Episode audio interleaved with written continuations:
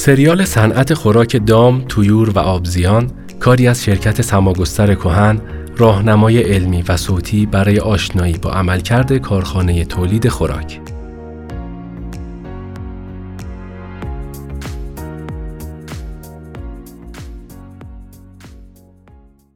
قسمت پنجم معرفی خط تولید خوراک میگو در این قسمت از سریال به سراغ خط تولید خوراک میگو رفته ایم. صفر تا صد تولید خوراک میگو را به صورت اجمالی در این پادکست خواهید شنید. خط تولید خوراک میگو از یک مجموعه شامل برج تولید و ماشینالات داخل آن تشکیل شده است. در کنار این برج سوله مواد اولیه و انبار، اتاق دیگ بخار، کمپرسورهای هوا، قسمت‌های اداری و آزمایشگاه قرار دارد. برج تولید با توجه به ظرفیت کارخانه ارتفاعی بین 25 تا 30 متر و ابعادی حدود 15 در 15 تا 20 در 20 متر دارد.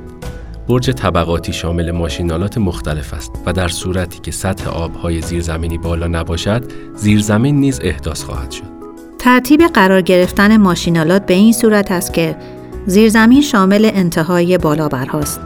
طبقه همکف شامل ورودی مواد اولیه، میکسر اولیه، پولورایزر، میکسر ثانویه، کولر و سیستم بسته‌بندی است. طبقه دوم شامل سیستم توزین، تعدادی از مخازن مربوط به پولورایزر، دستگاه تثبیت دما و علکها.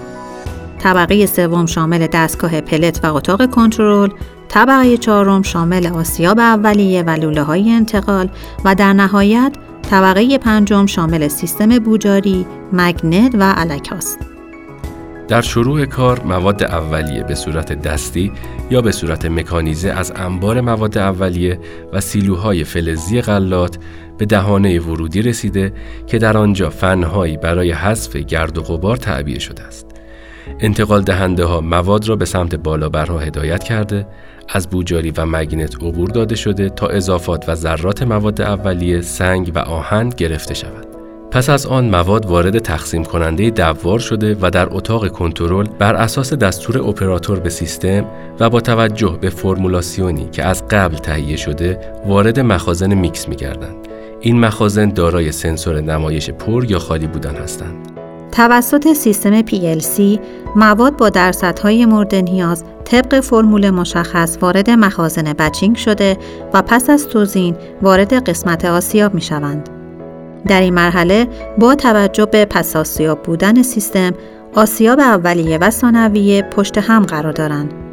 آسیاب اولیه از نوع چکشی است که توری های مختلفی دارد.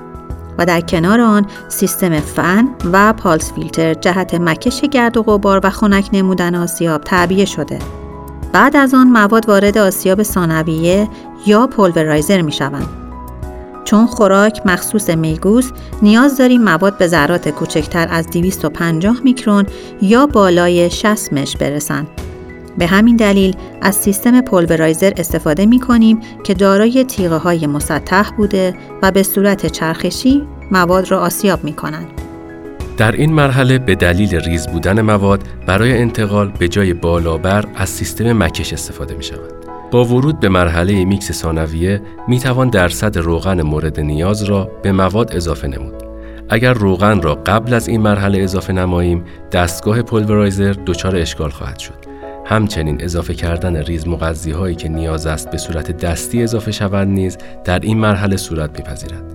در مرحله بعد مواد از طریق انتقال دهنده به بالای برج هدایت شده و وارد قسمت pelleting می شود. دستگاه pellet میگو از feeder و conditioner تشکیل شده است. به دلیل نیاز به حالت ژلاتینه و زمان پخت بیشتر از چندین conditioner در این دستگاه استفاده می شود. در ادامه مواد تحت فشار وارد قسمت die و roller شده و با عبور از روزنه های مشخص به قسمت تثبیت کننده دما و کولر می رسند.